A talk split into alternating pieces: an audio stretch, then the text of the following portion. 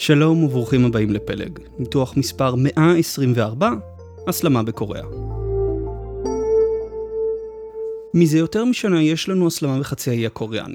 רובנו כנראה פספסנו זאת משום שיש לנו נושאים טיפה יותר בוערים, כמו המשא ומתן בין ארה"ב ואיראן, משבר האנרגיה באירופה וכמובן המלחמה באוקראינה.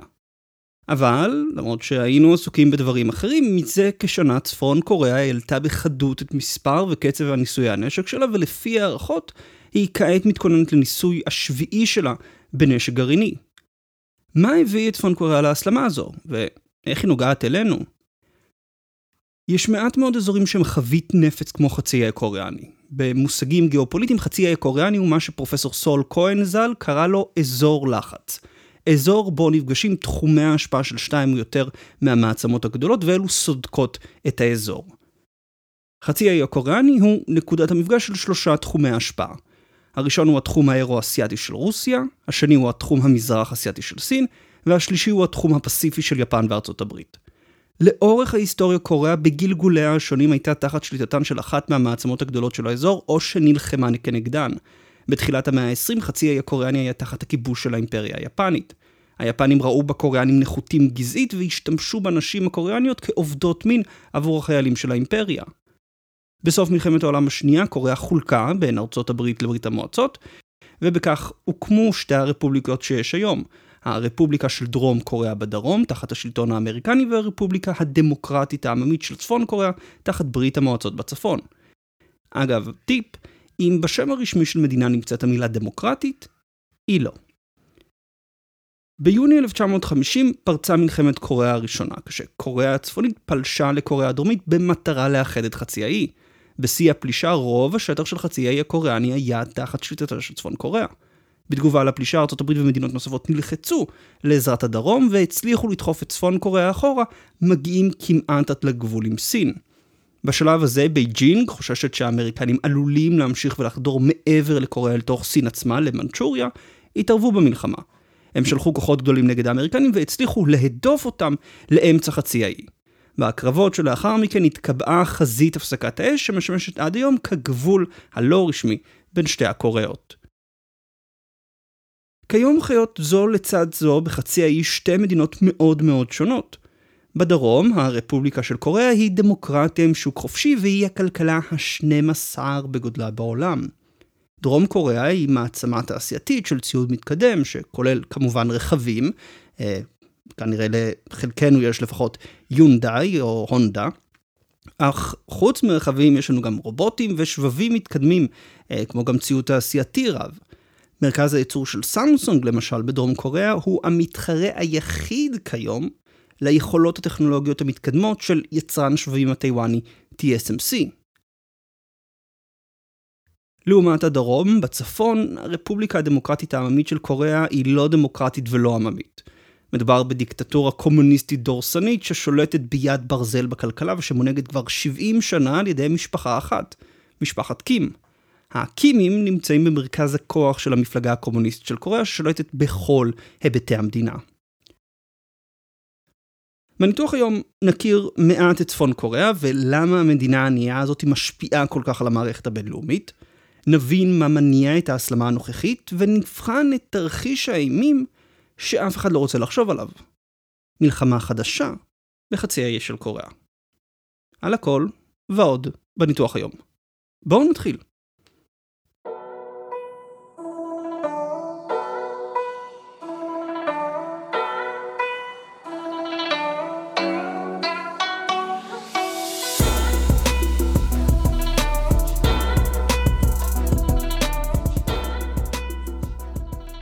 קוריאה היא מדינה מעניינת ולא רק משום המנהיגים המוזרים שלה. כשאני אומר מנהיג מוזרים, למי שלא מכיר, לדוגמה, קים ג'ונג און, המנהיג הנוכחי, התחנך בכלל בבתי ספר מערביים לפני שהפך לדיקטטור של הרפובליקה. אביו, קים ג'ונג איל, אהב מאוד סרטים אמריקנים וכדורסל, ואף צילם בעצמו כמה סרטים. הסבא, קים איל סונג, מוגדר כנשיא הנצחי של הרפובליקה, זאת למרות שהוא מת כבר כמעט 30 שנים. אבל בואו נשים את פרטי הטריוויה בצד על הקימים. הסיבה המרכזית שצפון קוריאה היא מדינה מעניינת היא משום שהיא דוגמה מעולה למעצמה מסדר שלישי, או כפי שאני קורא להן, מדינות חשובות. מדינה חשובה היא מדינה שיש לה כוח צבאי משמעותי, אך אין לה את הכוח הכלכלי או דיפלומטי בשביל להיות מעצמה אזורית. כמו לדוגמה ישראל או טורקיה, וגם לא מעצמה גדולה כמו סין או ארצות הברית. מדינות חשובות הן מדינות לכאורה חלשות, הן לרוב יהיו תלויות בסיוע זר, אך הן מחזיקות במאפיינים ייחודיים שנותנים להן להשפיע על המערכת הבינלאומית בצורה לא פרופורציונלית לגודלן הכלכלי ולכאורה לכוח שיש להן. דוגמה אחת שדיברנו עליה בעבר למדינה חשובה היא קובה. קובה היא מדינה חלשה כלכלית, שהייתה תלויה בסיוע הכלכלי מברית המועצות בזמן המלחמה הקרה, וכיום תלויה בסיוע כלכלי ממדינות כמו ונצואלה, איראן, רוסיה וסין.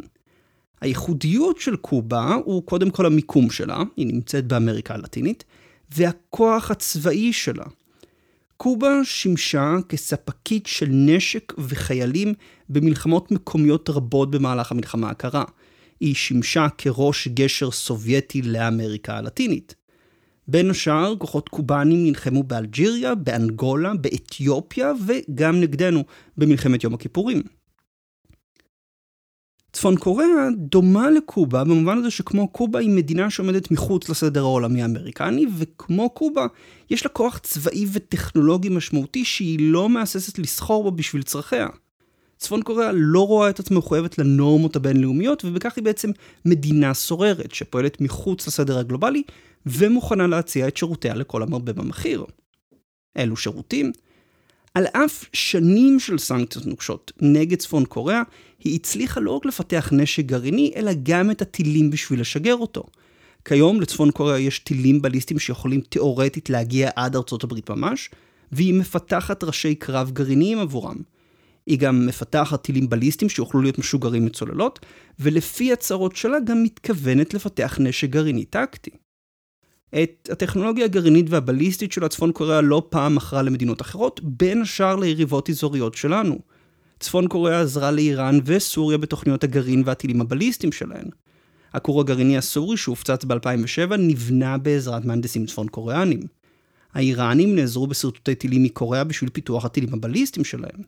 לפי דיווחים, מדענים איראנים אף השתתפו בניסוי נשק גרעיני של צפון קוריאה, בשביל ללמוד על הגיאומטריה של ראש נפץ וכיצד לבצע ניסוי נשק גרעיני. והפעילות הסוררת של צפון קוריאה לא נשארת רק בתחום של מכירת נשק וטכנולוגיה למדינות אחרות. צפון קוריאה גם עוסקת בפשיעת סייבר כדרך לממן את עצמה. היא עומדת מאחורי מתקפות כופר רבות וגם מאחורי גנבות משמעותיות של מטבעות קריפטו. לפי הערכות צפון קוריאה עומדת מאחורי גנבות בסך של מעל 800 מיליון דולר של מטבעות קריפטו מאז 2017. מה צפון קוריאה עושה עם כל כך הרבה כסף? משתמשת בו בשביל תוכניות הנשק שלה. כפי שציינתי, לצפון קוריאה יכולות משמעותיות בתחומים של נשק גרעיני וטילים בליסטיים, והיא ממשיכה לפתח אותם. היא גם שוקדת כל העת על שדרוג היכולות הקונבנציונליות של הצבא שלה. היא עושה זאת על אף המצב המוזנח של הכלכלה האזרחית, שסובלת מחוסר היעילות שבאה עם תכנון מרכזי. למה צפון קוריאה משקיעה את הכסף בעיקר בתוכניות נשק? כמו כל שלטון דיקטטורי, האינטרס העליון של צפון קוריאה הוא הישרדות המשטר. ארסנל הנשק הגרעיני והיכולת לשגר אותו הם תעודת הביטוח של המשטר נגד האמריקנים.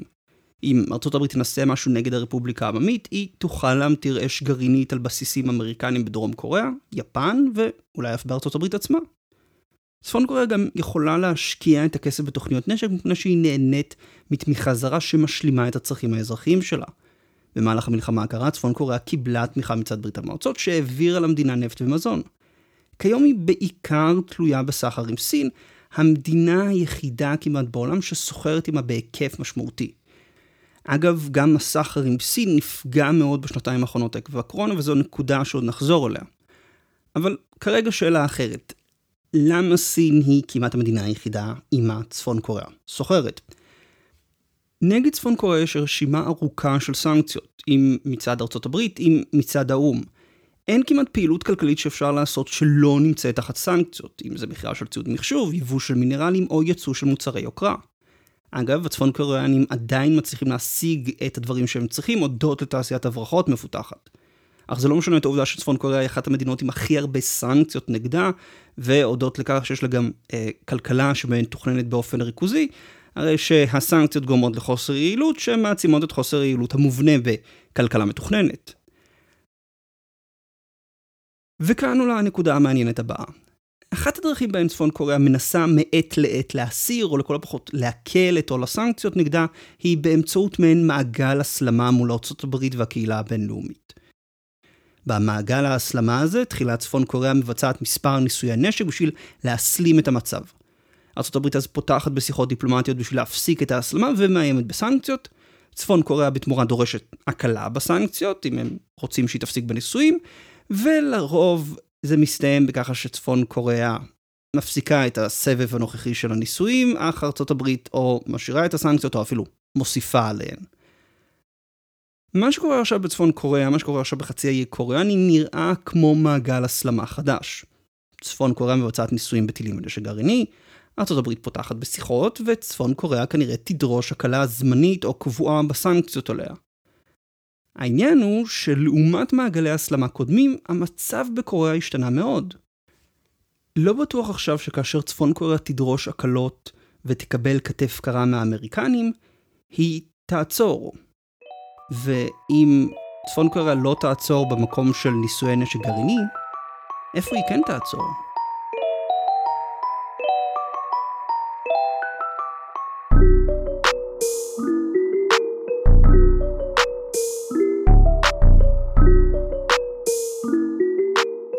בואו נדבר על מעגל ההסלמה הנוכחי. מאז תחילת 2022 צפון קוריאה ביצעה מעל תריסר ניסויים בליסטיים ולפי הערכות היא מתכוננת לבצע את הניסוי השביעי שלה בנשק גרעיני. מה דוחף אותה לכך? בין 2018 ל-2020 צפון קוריאה הייתה במגעים עם ארצות הברית על הסרה חלקית של הסנקציות נגדה. הרפובליקה העממית חשבה שבתמורה להסרת הסנקציות היא תצמצם מעט את תוכנית הגרעין. האמריקנים רצו שבתמורה להסרת הסנקציות היא תפרק חלקים משמעותיים מהתוכנית. המשא ומתן לא התקדם, ובנובמבר 2020 טראמפ הפסיד בבחירות לביידן. מאז הצפון קוריאנים מאותתים לארה"ב בשורה של נישואי נשק שהם מעוניינים לחזור לשולחן המשא ומתן, וככל שארה"ב תתעכב, כן יעלה המחיר שהיא תהיה חייבת לשלם. מבחינת המשטר הצפון קוריאני, שיגורי הטילים הם דרך להזכיר לוושינגטון שא', האיום הבליסטי שלהם קיים, ואוי לה לאמריקה אם היא תמשיך להתעלם מהרפובליקה העממית. במקביל לניסוי הנשק של הצפון, קורים אבל עוד שני תהליכים חשובים שהופכים את מעגל ההסלמה הנוכחי לשונה ממעגלי ההסלמה קודמים. ראשית, בתוך צפון קוריאה נראה שמתפתח משבר כלכלי והומניטרי חדש. אני אומר חדש מפני שצפון קוריאה כבר ספגה מכה כלכלית קשה בעקבות ההתפרצות הראשונה של הקורונה בסין ב-2020, שהביאה לצמצום דרסטי בסחר בין המדינות. הסחר מאז לא התאושש, וכעת צפון קוריאה מתמודדת עם התפרצות חדשה של הווירוס. בנוסף לכך, שיטפונות כבדים הביאו לפגיעה ביבול במדינה. בימים טובים, צפון קוריאה לא מצליחה להאכיל את עצמה, ותלויה ביבוא של מזון. עכשיו הם לא ימים טובים. מחיר המזון עלה עקב המלחמה באוקראינה. וצפון קוריאה, כפי שציינתי, כבר ספגה מכה כלכלית קשה עקב הקורונה, מכה כלכלית שממשיכה איתנו מאז 2020. הסחר לא התאושש, הכלכלה הקוריאנית נמצאת במשבר. החשש הוא שאין לצפון קוריאה את הכסף לייבא את המזון הדרוש לה, ולכן היא חייבת הקלה בסנקציות מצד ארצות הברית ודרום קוריאה, וסיוע הומניטרי. במקביל למשבר שמתפתח בצפון קוריאה, דרום קוריאה רואה את הפלישה לאוקראינה כהוכחה לצורך להתחמש, אולי אפילו בנשק גרעיני. סקר מסוף פברואר 2022 מראה שמעל 70% מאזרחי דרום קוריאה מעוניינים שלרפובליקה יהיה נשק גרעיני. ושהנשק הגרעיני הזה אגב יהיה של דרום קוריאה, ולא נגיד נשק שיושאל על ידי האמריקנים.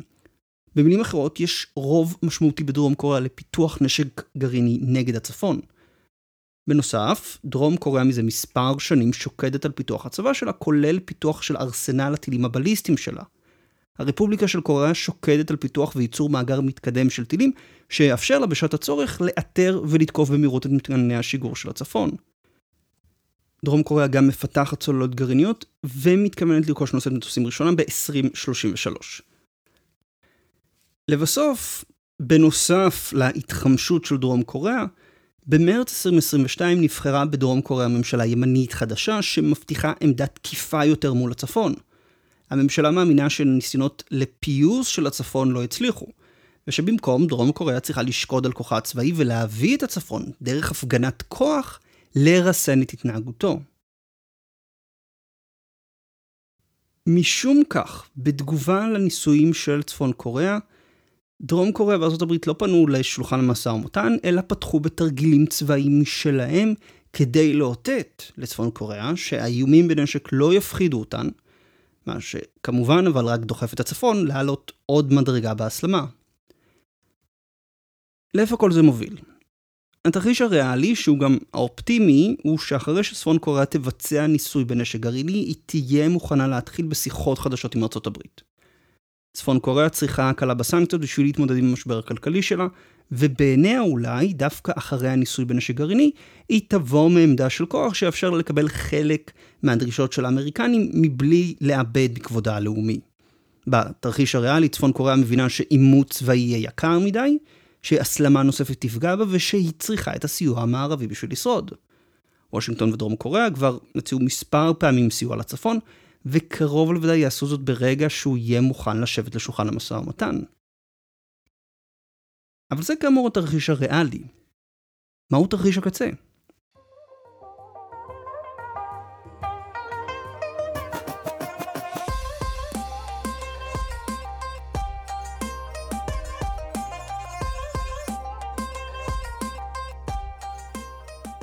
קצת מספרים יבשים.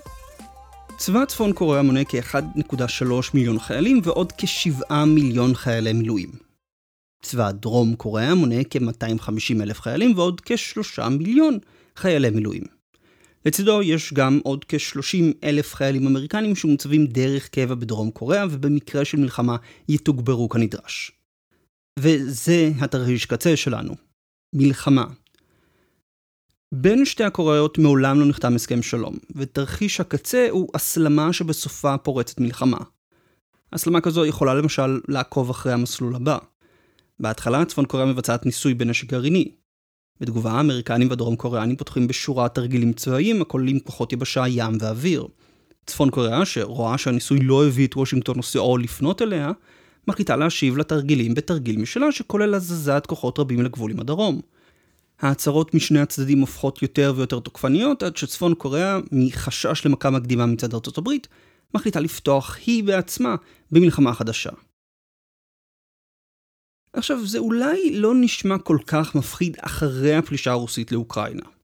אני אומר זאת מפני שלאור הביצועים האומללים של הצבא הרוסי, יש שאלה לגיטימית שמה מבטיח לנו שהצבא הצפון קוריאני לא יתגלה גם כסוג של איום ריק. נכון שעל הנייר לצפון קוריאה יש מעל מיליון חיילים, ויש לה טילים ותותחי ארטילריה, אבל כמה באמת מהם שמישים? האם קווי הלוגיסטיקה של הצפון יוכלו לתחזק מתקפה לעומק הדרום? אולי הם ייתקעו בימים הראשונים שלאחר הפלישה? נותנים לדרום קוריאה מספיק זמן לגייס את כוחות המילואים שלה ולהתחיל מתקפת נגד? העניין הוא שצבא צפון קוריאה לא צריך להיות מוצלח בשביל לגרום נזק רב. בניגוד לאוקראינה, לדרום קוריאה אין מרחבים גדולים שהצבא הצפון קוריאני יצטרך לחצות, או שיהיו מספר רב של חזיתות שהוא יצטרך לנהל במקביל. קייב, לדוגמה, מרוחקת כ-300 קילומטרים מהגבול הרוסי וכ-100 קילומטרים מהגבול עם בלארוס. סאול, המרכז הכלכלי והדמוגרפי של דרום קוריאה, נמצאת במרחק של רק 50 קילומטרים מהגבול עם הצפון. זה בערך מרחק של שעה נסיעה או יום הליכה. כלומר, ב-24 השעות הראשונות של כל מלחמה, צפון קוריאה תהיה בפרברים של סאול. וכשאני אומר מרכז כלכלי ודמוגרפי, אני מתכוון מרכז כלכלי ודמוגרפי. כמחצית מהאוכלוסייה והתמ"ג של דרום קוריאה מרוכזים בצפון מערב המדינה סביב עיר הבירה. במרחק של 50 קילומטרים מהגבול, המטרופולין הגדול ביותר של דרום קוריאה נמצא בטווח של טילים ופגזים טיפשים. לפי הערכה של מכון המחקר ראנד, בשעה אחת של הפגזה עם פגזים רגילים, לא נשק כימי או ביולוגי, הצפון יכול להרוג מעל עשרת אלפים בני אדם. בשעה של הפגזה. משום כך, בכל תרחיש מלחמה ההנחה היא או שסאול תיכבש בשעות הראשונות, או שהיא תוחרב בשעות הראשונות, או גם וגם. דרום קוריאה וארצות הברית יכולות לנסות ולעצור את ההתקדמות של הצפון בעיר, אך הם יעשו זאת מול כוחות רעננים עם כיסוי ארטילרי רחב, ושלהם יש את המומנטום של הצד התוקף. יהיה יקר מאוד, במונחים של חיי אדם וציוד, לנסות ולבלום את צפון קוריאה כל כך קרוב לגבול. והמצב הופך סבוך יותר דווקא אם דרום קוריאה וארה"ב מצליחות לדחוף את הצפון אחורה, אחרי המתקפה הראשונה. במצב כזה דרום קוריאה כבר ספגה מכה כלכלית משמעותית בגלל ההפצצה של עיר הבירה, וכעת צפון קוריאה סופגת מכה צבאית משמעותית שעלולה להפיל את משפחת קים. מה וושינגטון תעשה אם השלטון בצפון קוריאה יתמוטט, והיא תצטרך לטפל ב-20 מיליון בני אדם? אגב, החשש מהתמוטטות השלטון ברפובליקה העממית גם עלול להביא יריב חדש לזירה. את סין. סין חוששת מגל פליטים ומכך שהאמריקנים יגיעו לגבול שלה, יתערבו בשביל לעזור לצפון קוריאה. צבא השחרור העממי, צבא סין, יתגבר את הכוחות הקוריאנים בגבול הישן בין הקוריאות, ויכריח את האמריקנים להגיע להפסקת אש חדשה עם הצפון. התוצאה הסופית אז תהיה חצי אי קוריאני שהוא עדיין מחולק, ועכשיו גם עם שתי כלכלות במשבר, במקום רק אחת. ההשלכות של מצב כזה יהיו משמעותיות. דרום קוריאה, כפי שאמרתי, ספקית חשובה של ציוד תעשייתי כבד, מכוניות, שבבים מתקדמים, כימיקלים ועוד ועוד. פגיעה בה תוביל לשיבוש נוסף בשרשרות האספקה הגלובליות וכנראה למיתון עולמי חדש. אם הכלכלה ה-12 בגודלה בעולם סופגת אה, מחיקה של חצי מהתמ"ג שלה, מה שיקרה במקרה של מלחמה, התמ"ג העולמי יימחק באחוז. אוקיי? זה הפרופורציות. בנוסף, סביר שצפון קוריאה תתקוף גם מטרות ביפן, והצוללות שלה עלולות לתקוף אוניות סוחר אזרחיות בצפון מזרח אסיה. מזרח אסיה תשותק, ועימה חלק חשוב מהתעשייה העולמית.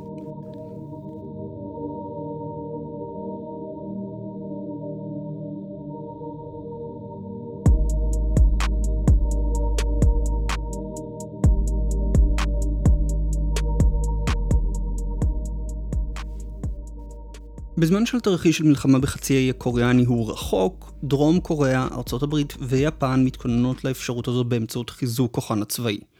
הן גם מנסות להתמודד עם האיומים האחרים מצפון קוריאה, עם אלה שיגורי טילים או מתקפות סייבר.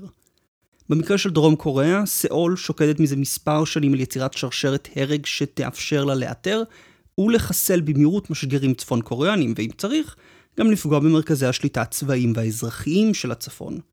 יצירת שרשרת הרג כוללת פיתוח חימוש מדויק, הצבה של לוויינים בחלל, פיתוח מל"טים מתקדמים, וכמובן תשתית תקשורת שתאפשר לכל הנכסים השונים האלו לדבר זה עם זה. אם זה נשמע לכם מוכר, זה מפני שישראל מתמודדת עם בעיה דומה. לנו יש את האיום הרקטי מחמאס, חיזבאללה ואיראן, שמעסיק את צה"ל ואת התעשיות הביטחוניות. חוץ מהאיום הרקטי, לישראל ודרום קוריאה עוד איומים דומים רבים, דוגמת מתקפות סייבר, איום מנהרות ושימוש בנשק לא קונבנציונלי מצד יריב, שלא רואה את עצמו מחויב לנורמות בינלאומיות. גם יפן מתמודדת עם איומים דומים, בעיקר האיום הרקטי מצפון קוריאה ומתקפות סייבר עליה. איומים דומים יוצרים צרכים דומים, ויוצרים קרקע פוריה לשיתוף פעולה. ישראל יכולה להציע את הניסיון והטכנולוגיה שהיא פיתחה, ללמוד מהניסיון של הדרום קוריאנים והיפנים, ולחפש כיצד לעבוד עם שני הצדדים ביחד או במקביל. לדוגמה, ישראל כיום תלויה במימון אמריקני לפיתוח מערכות תיירות שלה. יפן ודרום קוריאה, שתיים מהכלכלות הגדולות בעולם, כנראה יכולות להחליף חלק מהמימון האמריקני בעוד אנחנו מביאים את הידע הטכני. אפשר גם לבחון שיתוף פעולה בתחומים אחרים, נגיד נחילי מל"טים לאיתור משגרים, רובוטים לחילוץ פצועים מתוך הריסות, מערכות מידע לזמן משבר, תרגול שרידות תפקודית ועוד ועוד. תחום הסייבר במיוחד מעניין משום שהוא איום משמעותי מצד צפון קוריאה. לפי הערכות לצפון קוריאה אחת מיחידות לוחמת הסייבר המתקדמות בעולם, שעוסקת, כפי שציינתי, בעיקר בפשיעת סייבר. היחידה אחראית בין השאר לפריצה למאגר הנתונים של סוני והפצה של תולעת כופר שהדביקה מאות אלפי מחשבים בכל העולם. לישראל הניסיון והיכולת לעזור לשתי המדינות מול אותם איומים. בכלל, משום המעורבות של צפון קוריאה במזרח התיכון והעובדה שהיא ספקית חשובה של טכנולוגיה צבאית לאויבות שלנו, לישראל יש אינטרס ברור בדיאלוג אסטרטגי עם סאול וטוקיו בשביל לנסות ולבלום את ההשפעה של צפון קוריאה. דיאלוג כזה יכול להיות חלק מהאסטרטגיה של ישראל למרחב האינדו-פסיפי. האסטרטגיה שכיניתי אותה אסטרטגיית שלמה, והרחבתי עליה בניתוח מספר 121, המיקום הייחודי של ישראל. דרום קוריאה ישראל, יפן מתמודדות עם בעיות דומות בתחום הביטחון. האיומים הדומים יכולים להביא לשיתוף פעולה פורה בין שלוש המדינות.